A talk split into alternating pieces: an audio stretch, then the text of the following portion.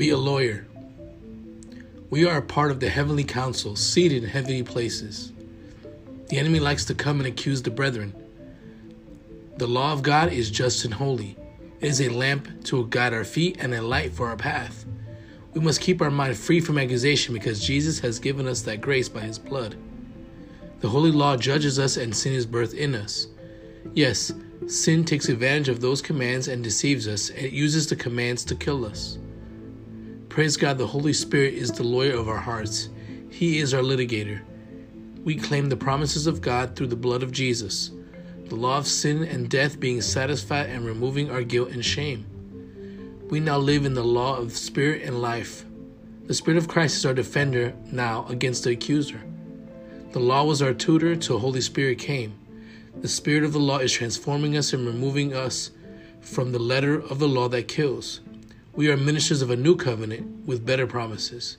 I dare say, even lawyers able to handle the Word of God properly above reproach.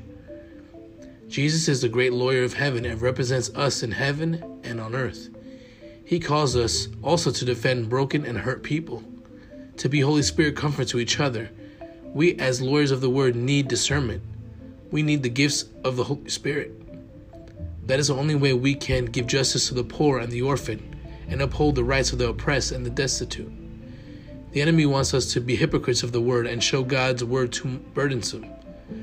But Christ walked out the law of the word perfectly so that we could navigate the law in our hearts than in our own flesh. So, let us reason with the Lord. Let's learn his perfect law of love, his law of liberty with a new covenant. For if you look carefully into the perfect law that sets you free, and if you do what it says and don't forget what you heard, then God will bless you for doing it. For it is not the hearers of the word who are righteous before God, but it is the doers of the law who will be declared righteous. Our identity is key to our lawyership. We are a part of the heavenly council, and Jesus is our head lawyer against the sin and the enemy's accusations. Teach us wisdom, Jesus, to speak against evil and the demonic. As a lawyer, we put on the armor of God, dressed in the light of God against darkness. If anyone could argue, it would be you, Jesus.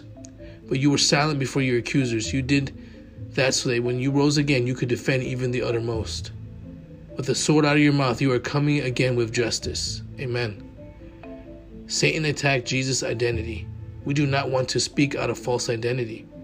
As lawyers whisper their counsel to each other behind the bench, so does Jesus to the Holy Spirit counsel us. Listen, O fellow believer. He has told you, O man, what is good and what the Lord requires of you, but to do justice, to love kindness, and to walk humbly with your God. Be a lawyer, be winsome, always be closing. Study Psalms chapter 82, verses 3 and 4.